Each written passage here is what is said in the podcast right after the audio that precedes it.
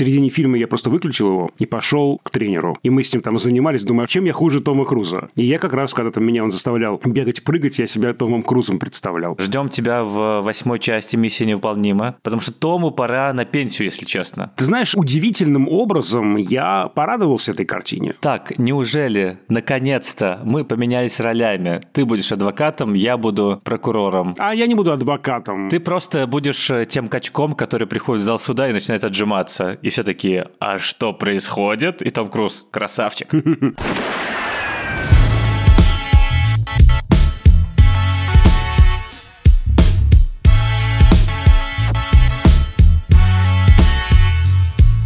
Всем привет! Это подкаст «Кинопоиск. Крупным планом». Меня зовут Даулет Жанайдаров, я редактор видео и подкастов «Кинопоиска». А я Всеволод Коршунов, киновед и куратор курса «Практическая кинокритика» в Московской школе кино. Каждую неделю мы обсуждаем новинки проката, иногда разбираем классические фильмы, а еще советуем, что посмотреть.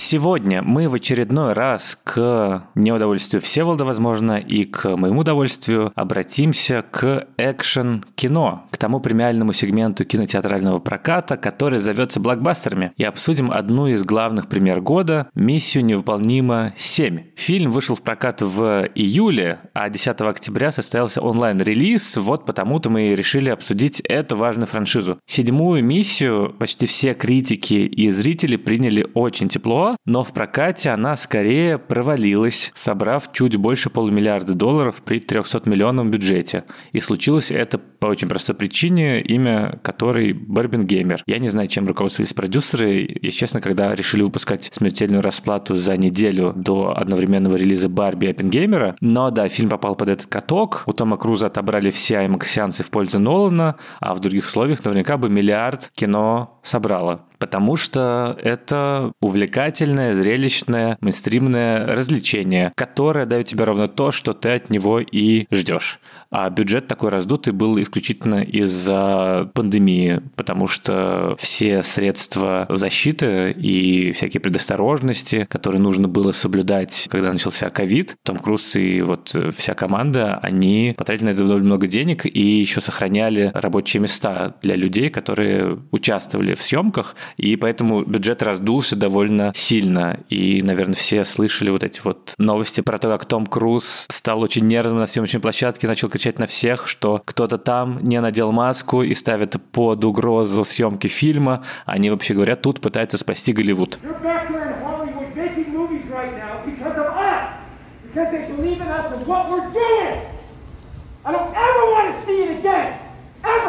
И сегодня мы поговорим не только про седьмую часть, но и, в принципе, про всю серию фильмов «Миссия невыполнима», которая вот уже четыре десятилетия с постоянным успехом выходит на экраны, и вот уже четыре десятилетия мы можем наблюдать, как Том Круз бегает по различным локациям по всему миру, от Дубая и Праги до Красной площади в незабываемой сцене, в которой террористы взрывают Спасскую башню. А Владимир Машков такой э. Что происходит? Западные враги нам пытаются поставить палки в колеса. Давайте-ка изведем Тома Круза. The worst part for you, team leader, is I am the man assigned to make you suffer for it, for what you did to my country. Всеволод, как ты относишься к франшизе «Миссия невыполнима»? Потому что, мне кажется, в ее устройстве и в структуре, и в эволюции есть один аспект, который точно должен быть тебе симпатичен. Я тебе сейчас не скажу, а потом узнаем, угадал ли я. Ты знаешь, я небольшой специалист, во-первых, по этой франшизе. Мне кажется, я все части не смотрел. Второе, никогда не считал себя поклонником этой франшизы. И кажется, что ну, это одна из самых таких далеких точек, да, от моего личного индивидуального вкуса. То есть я люблю такое, знаешь, вот кино, как фильм Микеланджело Фрамартино «Четырежды», где три минуты на экране мы видим, как по дереву ползет жучок. Поэтому нет, никак не отношусь к миссии. Каждый раз, когда ты видишь, что Том Круз готовится побежать, ты кричишь экрану: «Стой, остановись! Куда ты спешишь? Просто сядь на землю, посмотри вокруг. Просто ползи!» Том Круз ползет по земле три часа. Смотреть без смс-регистрации. Да, мне кажется, был бы великий фильм. Пожалуйста, если у нас есть программисты или специалисты по нейросетям, очень не хочу, чтобы кто-нибудь сделал Всеволоду поздравительную открытку, которой Том Круз прям очень медленно ползет, желательно по дереву. дереву. Желательно в Риме. Поэтому нет, все это параллельно мне. Не знаю, вот скажи, ты-то наверняка поклонник миссии. Слушай, я поклонник миссии был до какого-то момента. По той же причине, по которой я думал, что тебе она может нравиться. Дело в том, что я нежно люблю первые три, точнее, три с половиной фильма. Что происходит в середине четвертого фильма? Рассказывай, страшно интересно. В середине четвертого фильма Лея Сейду скидывают с небоскреба Бурж-Халифа. Ну, не, не, не поэтому я люблю. «Миссия невыполнима» просто очень хитро начиналась, и у нее, мне кажется, был классный заход, в том смысле, что первые три фильма снимали разные очень режиссеры с разными разным почерком, визуальным, аудиальным, драматургическим. И это была такая выставка достижений народного хозяйства в экшн-кино, когда у нас один и тот же герой и один и тот же актер переселяется из фильма в фильм в разные вселенные. И если ты посмотришь сначала первую «Миссию невыполнима», потом вторую, а потом третью, то ты подумаешь, что это, конечно, просто набор фильмов, какая-то антология из разных ролей, разных персонажей, одного Тома Круза. И это было придумано, конечно, не сразу, потому что очевидно, что первый фильм снял Брайан Де Пальма просто потому, что ему нужно было как-то восстановиться после провала «Костров тщеславия», и потому что он один из главных, в принципе, мастеров саспенса, напряжения и шпионского жанра в Голливуде, а вторую часть снял уже Джон Ву, импортированный из Гонконга, вместе со слоумо и голубями в придачу, то есть как бы его привезли, он такой: извините, это вот мой багаж, без него никак нельзя. Эти со мной. А в середине нулевых уже Джей Джей Абрамс снял другой реалистичный подход к этой же франшизе. Хотя изначально, вообще говоря, третью «Миссию невыполнима» должен был снимать Дэвид Финчер, но они с Томом Крузом не договорились по каким-то творческим вопросам, а так было бы что-то вроде франшизы «Чужой», в которой каждую часть снимал какой-то знаковый режиссер. Ну и четвертая, на самом деле, серия тоже. Брэд Бёрд, который режиссер-аниматор, снявший «Суперсемейку» и «Рататуй», там тоже отчетливо видится его довольно такой витальный подход к режиссуре не только экшн-сцен, но и, в принципе, каких-то прочих эпизодов. И это то, чем мне нравилась эта франшиза, это то, чем мне, в принципе, нравился Том Круз, что он, несмотря на свой статус такой абсолютной звезды, всегда был готов к экспериментам, всегда выбирал необычные роли и каких-то интересных авторов. То есть то, что он в девяносто девятом году снялся у Стэнли Кубрика и у Пола Томаса Андерсона, и это, мне кажется, его лучшие роли, а потом начал коллаборации со Стивеном Спилбергом, с Майклом Манном, и в девяностые снимался у Оливера Стоуна. То есть это актер, который не просто звезда, но и стремится доказать, что у него широкий диапазон, вообще говоря. И как раз-таки я подумал, что тебе именно поэтому могла импонировать эта франшиза, потому что в первых трех фильмах он выбирал каких-то крутых жанровых авторов, то есть людей, которые снимают мейнстримное кино, но со своим неповторимым почерком. Но, видимо, нет. Мы удивительным образом совпали с Питером Брэдшоу из «Гардиан», который пишет, что никогда не был поклонником «Миссии», но тут получил какой-то приступ веселья и удовольствия. И это интересный момент. Да? Я ничего не ждал от этого фильма, вообще ничего. Но, ты знаешь, здесь вот лично в моем случае, не знаю, как у Брэдшоу, но у меня прям вот стечение факторов. Во-первых, второе лицо в фильме, которое я вижу, это не кто-нибудь, а артист Московского художественного театра Иван Ивашкин, который снимался в фильмах моих студентов неоднократно. И вот он играет одного из вот этих самых моряков-подводников на подводной лодке «Севастополь». Я уже сразу расположился к фильму. Потом новая Ингрид Бергман, Ребекка Фергюсон. А потом, ты сам понимаешь, что? Потом город Рим. А, все, ну понятно. Покажите мне амфитеатр Флавиев, Виафори Империали, испанскую лестницу, шутки про, значит, Фиат, который не заводится, непонятно, как вообще им управлять. Все, вы меня покорили. А потом еще и Венеция, сердце Коршунова у вас в шляпе. Я не знаю, как Круз, когда он вообще провел этот контент-анализ захвата сердца Коршунова, но в целом вот у меня, знаешь, такой матч случился просто, да, вот каких-то личных моих предпочтений, и все, и я улетел. Какие там сюжетные несостыковки? Все пишут, да, как же так? У вас там искусственный интеллект, цифра-цифра и какая-то аналоговая, архаичная штуковина в виде крестообразного ключа. Но это просто примитивно по сравнению с тем, каким является ваш антагонист. Неважно, неважно. Вот мне ничего уже больше не важно. Я весь в фильме. Ну, так это условность же, ну, поэтому мне кажется, что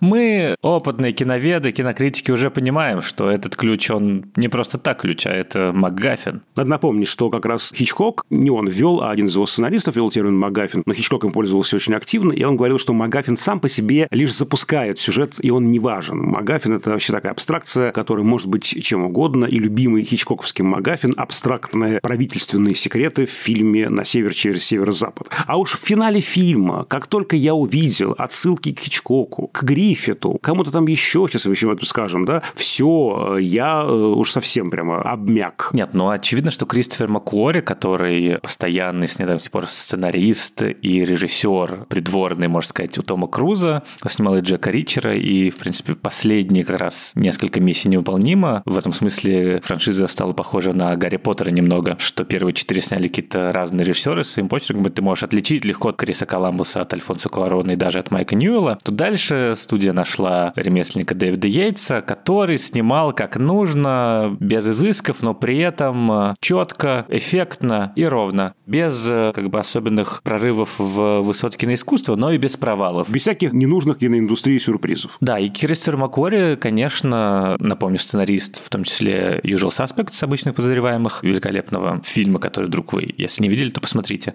Он, очевидно, человек с большой насмотренностью и с желанием создать внутри как бы массового произведения чуть более элитный продукт, чем, в принципе, требуется для как бы аттракционного удовольствия, для как бы синеплексов. В этом смысле «Миссия невыполнима» — это что-то вроде апгрейда, такой форсаж для умников. То есть, чтобы не так стыдно идти на вот эти вот все странные, противоречащие законам физики трюки, а тут у нас более реалистичный вариант. Для умников и стиляк, потому что это очень стильный фильм. Он изобразительно просто, ну, очень стильный. Это вот изысканное совершенно, там, не знаю, сочетание цветов. Вот уж на что я не люблю боевики, и тут я даже засмотрелся. Да, да, но мне кажется, тут немного влияние Джона Уика, как будто бы, который задал планку в экшн-фильмах, что они должны быть еще с какой-то оперной размашистостью быть сняты и с красивой операторской работы непременно, слегка эстетской.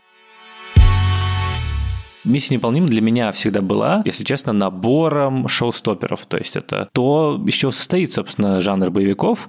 Драки, погони, дикие повороты. Том Круз, который все время откуда-то спрыгивает или залезает без страховки. Короче, фильм «Олимпия» Лени Рифеншталь. Все прыгают, бегают шестами, без шестов, показывают, да, все свои спортивные достижения. Это правда. Но это то, как, собственно, маркетинг постоянно продает «Миссия невыполнима» последние годы, что вот, смотрите, что еще Том Круз учудил. Вот он по-настоящему адреналиновый маньяк, давайте его привяжем к крылу самолета и взлетим. И все такие: о, давайте-ка посмотрим на это. И это, ну, классный действительно прием, что ты эпизод, как бы выдернутый из сюжета повествования, просто смотришь как небольшое реалити-шоу, понимая, что он это делал в действительности. Но в седьмом фильме мне, если честно, не хватило интересно придуманных торционов. То есть все эпизоды максимально компетентны с точки зрения экшена.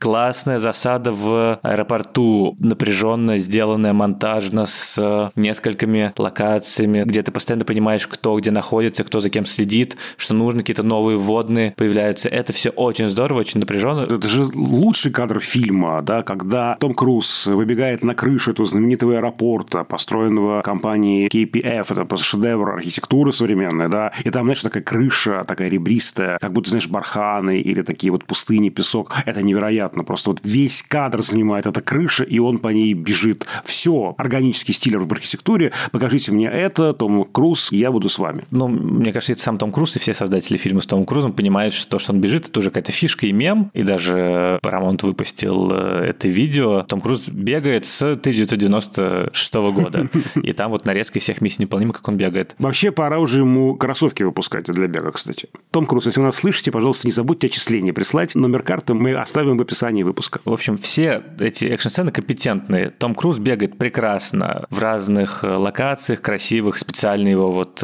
Давайте он еще побежит вот тут. Как в четвертой части он бежал на фоне этой пустыни. В третьей части по какому-то рынку. Очень быстро, очень здорово. И, кстати, если ты посмотришь нарезки видео, как эволюция бега Тома Круза с восьмидесятых до двадцатых, он прям улучшил технику. То есть сейчас он красивее бежит.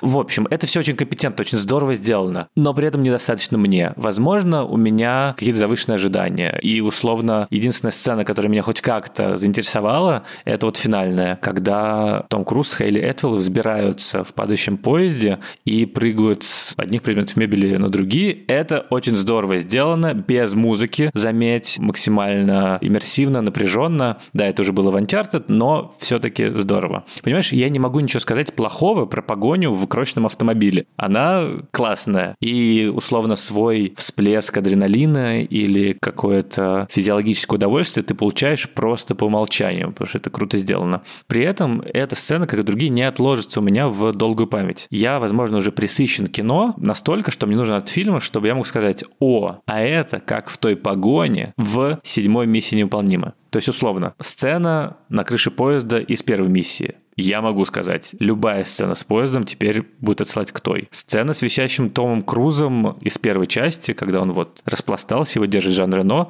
тоже абсолютно иконическое, запечатлено в памяти, не забуду никогда. Даже драка в туалете из шестой миссии, где он с Генри Кавиллом махается, тоже могу сказать, она настолько тактильная, живая, что для меня она стала «the» дракой в туалете из «Миссии невыполнима», то есть тем эталоном, по которому я буду оценивать все остальные драки в туалетах, до тех пор, пока не появится какая-то более крутая драка в туалете с Генри Кавиллом или без него. То есть мне вот это вот хочется. Я тебе устрою драку в туалете. В смысле, мне это от фильма хочется, не в жизни. Всеволод, успокойся. То есть мне хочется, чтобы сцены аттракционные в фильмах были настолько дикими, настолько необычными, настолько особенными, чтобы я мог к ним дальше отсылать. То есть не чтобы они были просто компетентными, и чтобы я получал свой впрыск адреналина, а чтобы вот это было какое-то новое слово в драках в туалетах. Ты знаешь, вообще на самом-то деле ты очень внятно объяснил то, от чего нас всех предостерегал и о чем писал Максим Горький. тысяча восемьсот девяносто шестой год. В Нижнем Новгороде на Всероссийской промышленно-художественной выставке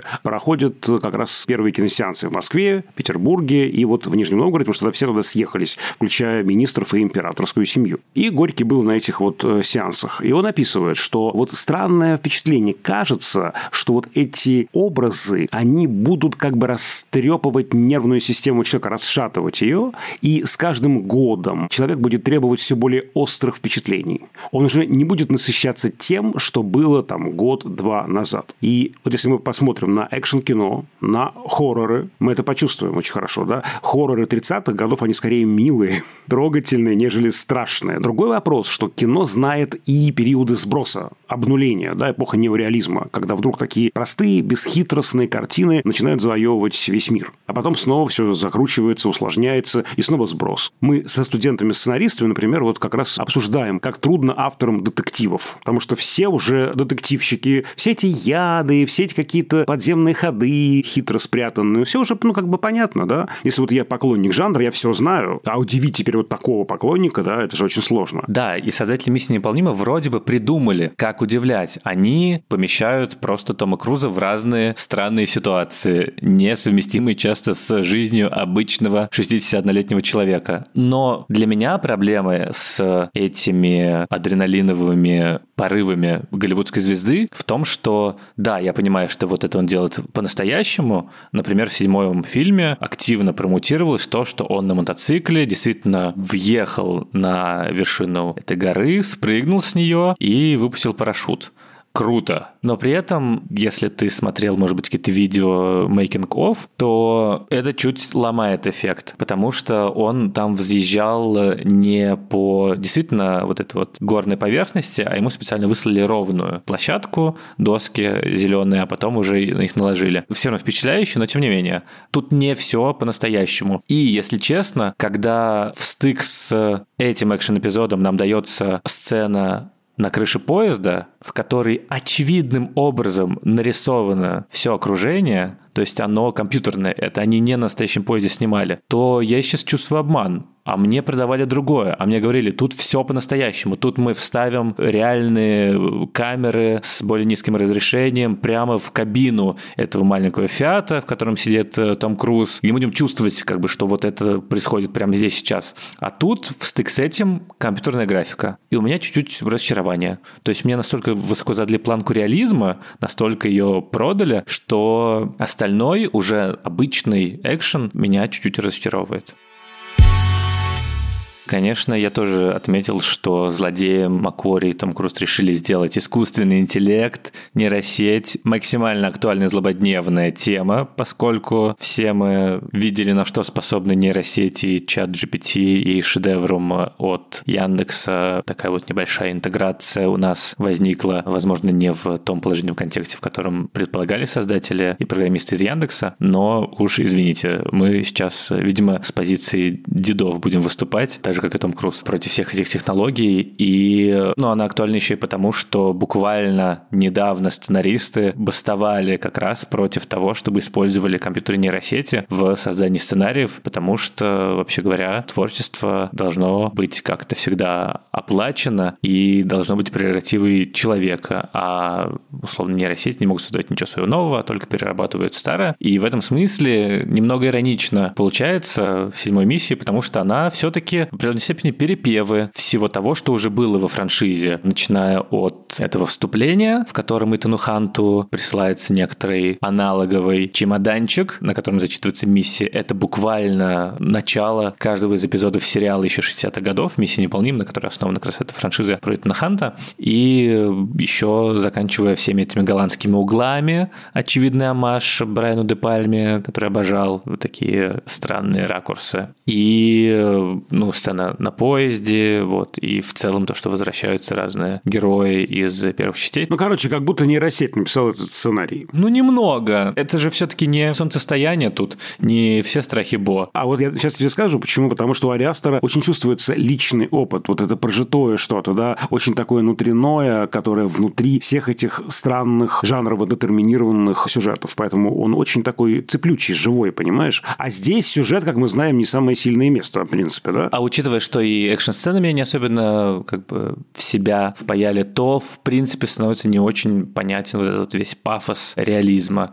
Единственное, на самом деле, живое, что тут есть, ну, окей, не единственное живое, что тут есть. Одно из немногих живых мест. Это, в принципе, развитие персонажной арки Итана Ханта. То есть я это понял, на самом деле, когда пересмотрел первую часть, мою любимую до сих пор, потому что Брайан Де Пальма, конечно, делает какой-то шпионский неонуар, параноидальный, Хичкока-подобный. Сейчас Всеволода бровки так вверх. М-м, Хичкок. Это потрясающий фильм, невероятно красивый, с офигительным кастом интернациональным, включающим жанр Ной, Ингеборг Дупунайте и Эммануэль Биар. В общем, потрясающий фильм. И я пересмотрел первую часть, и в ней, в чем завязка истории? У Итана Ханта убивают всю его команду, почти на его глазах. И в первой миссии невыполнима это подается как начало интриги, что его пытаются обвинить в их гибели. Это такой путь от изгоя к герою. А здесь я вдруг понял, откуда у Итана Ханта вот эта вот постоянная тема, что он не будет жертвовать людьми во имя какой-либо миссии. Я понял, почему Итан Хант так дорожит людьми. Я понял главную тему, на самом деле, всей франшизы – это некоторое товарищество, это вот сотрудничество, это близкие отношения с коллегами. То есть, как в «Форсаже» постоянно говорят, что самое важное – это семья. Здесь, условно, самое важное – это коллеги и друзья, те люди, с которыми ты делаешь общее дело на благо мира, с которыми у тебя неизбежно общие ценности и которые, на самом деле, в итоге важнее этого общего дела. Такой вот экшн-шпион вариант сериала «Офис» с Томом Крузом вместо Стива Карелла. И это добавляет какую-то душу всему этому предприятию, потому что здесь у нас действительно есть какая-то команда ребят и девчат, которые вместе уже долгое время, и ты смотришь на этого Саймона Пегга, милого, или на Винга Реймза, который с первой части возвращается, и на Ребекку Фергюсон, конечно, и вспоминаешь разных других товарищей, которые почему-то по разным причинам в разных частях отвалились, там, не знаю, Пола Пэттона, Джереми Реннер, бедный, который так и не стал новым Итаном Хантом, или Мишель Монаган, которая как бы жена, но с которой они в итоге расстаются. То есть это такой примат немного друзей над семьей. И это какая-то классная общая мысль, которая собирает вместе всю франшизу. Да, и с этим же еще связан моральный выбор Грейс, которая была одной из субантагонисток в первой части, потом стала частью команды. Помнишь, она же там вот выбирает свое личное благосостояние, да, она готова сыграть, собственно говоря, в одиночку ради себя, или все-таки прервать эту транзакцию и все-таки заработать на команду. И она выбирает второе. Особенно в третьем акте это очень хорошо артикулируется, да, в картине. Да, и, собственно, тут как раз и выявляется отличие Итана Ханта, этого главного героя франшизы, который, по идее, на себе все держит, от других популярных шпионов вроде Джейсона Борна или Джеймса Бонда, с которыми он как бы конкурирует, потому что первая часть «Миссия невыполнима» вышла через год после перезапуска «Бондиана», то есть «Золотой глаз» в девяносто пятом, «Миссия невыполнима» в девяносто шестом, и это была как бы типа антитеза, условно. Попытка сделать по-другому, чуть серьезнее и чуть более стильно, не так кэмпово. И Итан Хант, мне казалось, не вполне настоящим персонажем, то есть скорее это была проекция образа Тома Круза, который все первые годы карьеры играл Good American Boy, за редкими исключениями. И Итан Хант как бы такой же, оказывается, американский простой парень. Спасает мир, не бабник, пьет пивас с дружбанами после удачно проделанной работы,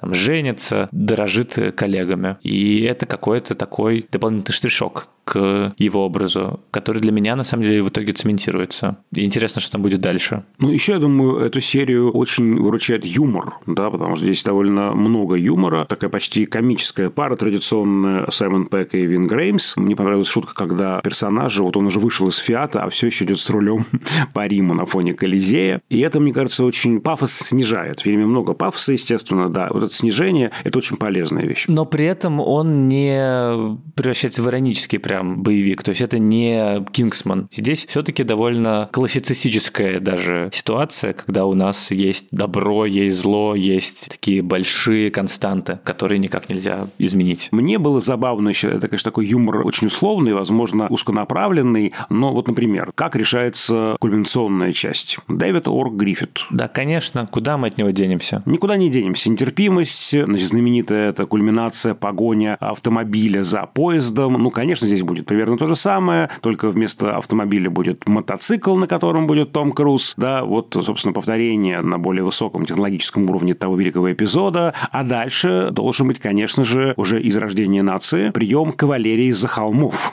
И тут действительно кавалерия прилетает, это очень смешно, она прямо со скал прямо вваливается, не скажу как и куда, разбивает стекло, и вот, видишь, в контексте еще, когда ты понимаешь, что это такие вот как бы, ну, уже заскорузлые тропы голливудского кино, это как бы забавно, это необычно, это смешно. Или потом вот эта вот сцена страшная, да, вот это, значит, уже погоны у нас висят над пропастью, прыгают по поверхностям, значит, наши персонажи, и вот Грейс там где-то внизу, персонаж Тома Круза втягивает ее точно так же, как в фильме «На север через северо-запад» главный герой втягивает героиню на верхнюю полку купе. А ты думаешь, о, поезд, даже есть тоннель, а после этой сцены знаменитый вход в тоннель, и на этом заканчивается картина у Хичкока. И вот эти такие шуточки, мне кажется, такие, ну, синефильские, они тоже такое особое обаяние, мне кажется, фильму дают. Опять же, «Римские каникулы» вспоминаются, особенно в сцене с испанской лестницей. Лоуренс Аравийский, естественно, Дэвида Лина, где наш Том Круз буквально почти Питер Отул, только вот глаз голубых ему не хватает. И это тоже дает какой-то особый слой восприятия фильма. Всеволод, ты как бы всегда найдешь, чем себя утешить. Даже если ты смотришь современный фильм, ты такой, что-то мне не очень нравится, дай-ка в голове прокручу старое, любимое, классическое, и как-то сразу становится легче жить.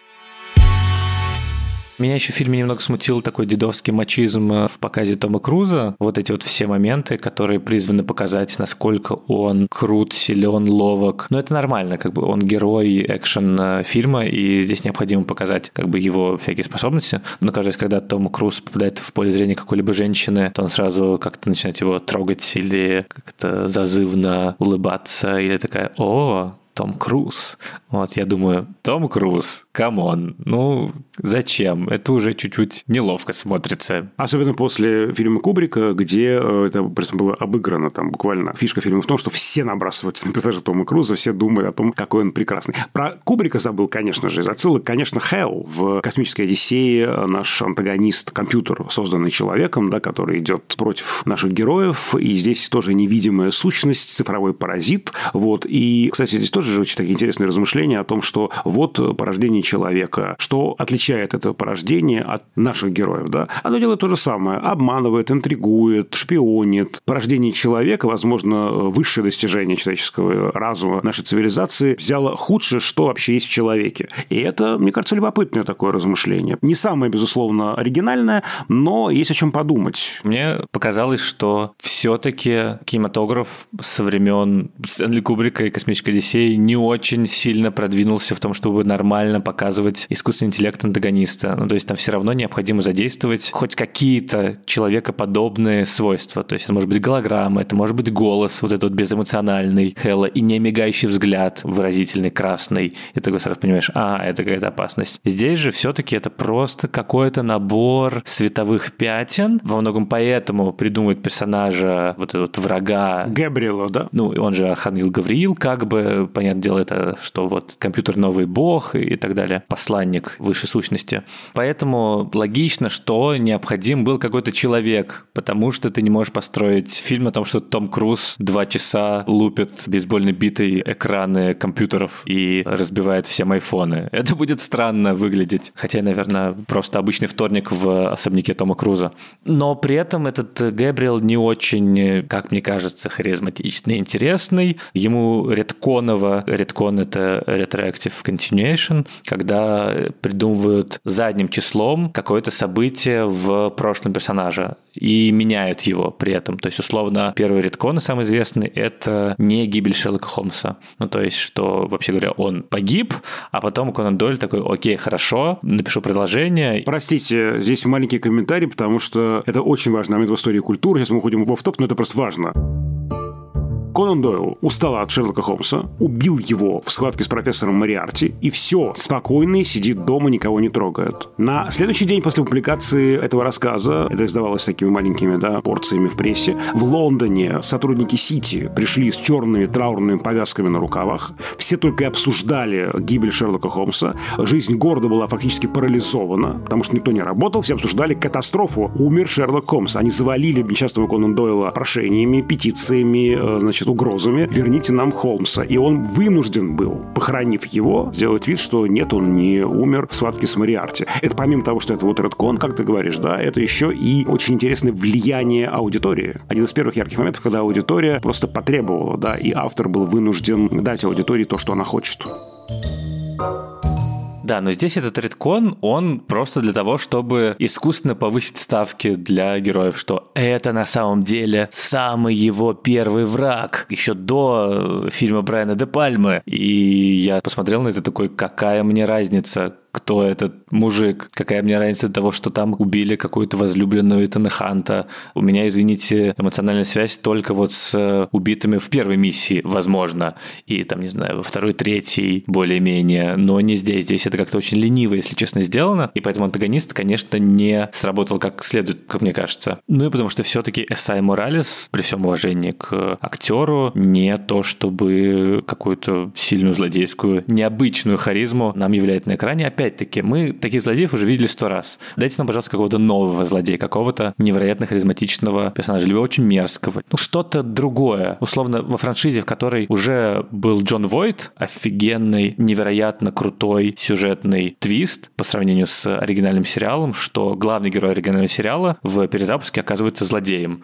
И ты такой думаешь: вау, это очень круто, ты же не вообще не думал. Усатый Кавилл тоже в целом хороший злодей, пугающий. Или же мой любимый злодей из всей франшизы в третьей части — Филипп Сеймур Хоффман. Просто невероятный, самый злобный злодей и пугающий антагонист в «Миссии невыполнима» точно, но и в целом в каком-то массовом кино двадцать первого века я не помню прям таких, не знаю, Джокер, наверное, Хита Леджера, Хавьер Бардем вот в «Скайфолле», ну еще какие-то, но это просто потрясающе. Как было написано в рецензии афиши, когда вышла третья часть «Миссии невыполнима», он ведет себя с достоинством шекспировского актера на детском утреннике, потому что такая у него харизма, что он просто взглянет, и Том Круз не знает, что делать. И это усиливается тем, что к Ханту у него нет ничего личного в целом. То есть он относится к людям как к функциям крайне лениво и расслабленно, и слегка раздраженно, и нехотя рассматривает Тома Круза и, в принципе, все, что с ним происходит, как такое надоедливое насекомое. И это так страшно, на самом деле, и так зловеще, что до сих пор, если честно, жалею, что его убили в той части.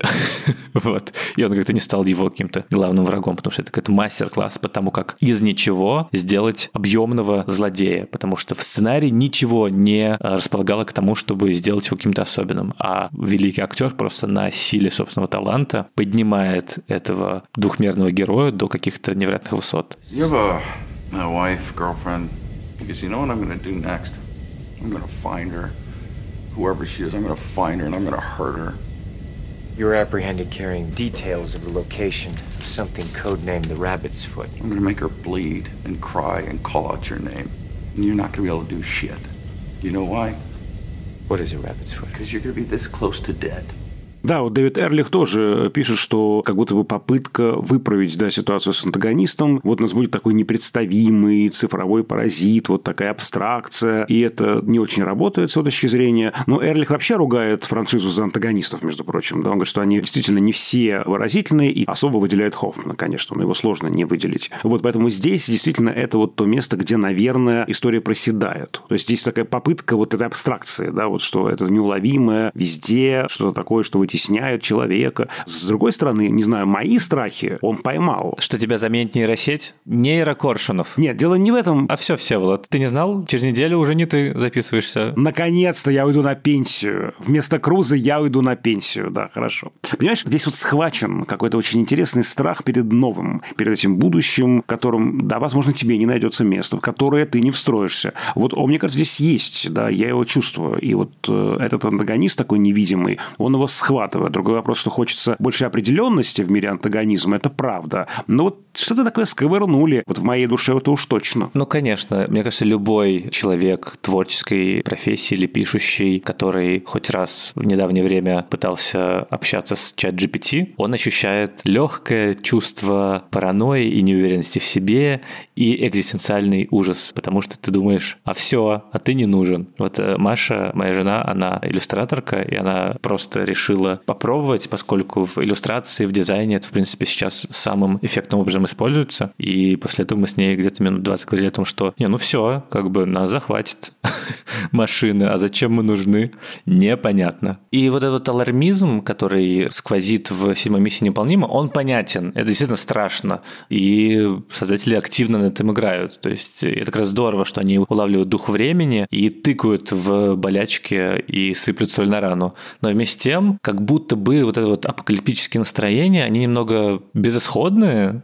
то есть они непродуктивные, потому что нейросети, в принципе, все технологии — это инструменты классные для того, чтобы развиваться, для того, чтобы освобождать какое-то количество времени на ненужную рутинную работу, для того, чтобы действительно пытаться самому придумать что-то новое, какие-то идеи, какой-то творческий заряд в себе открывать. И этого не нужно бояться, а нужно использовать. Ну, погоди, еще вторая часть впереди. Это, возможно, нам дали тезис, антитезис, а может быть, будет синтез, а вдруг там примирение произойдет, Зайдет. И сольются Том Круз и нейросети в едином экстазе. И закончится фильм фразой из «Касабланки». Это будет началом прекрасной дружбы. Прекрасной нейродружбы.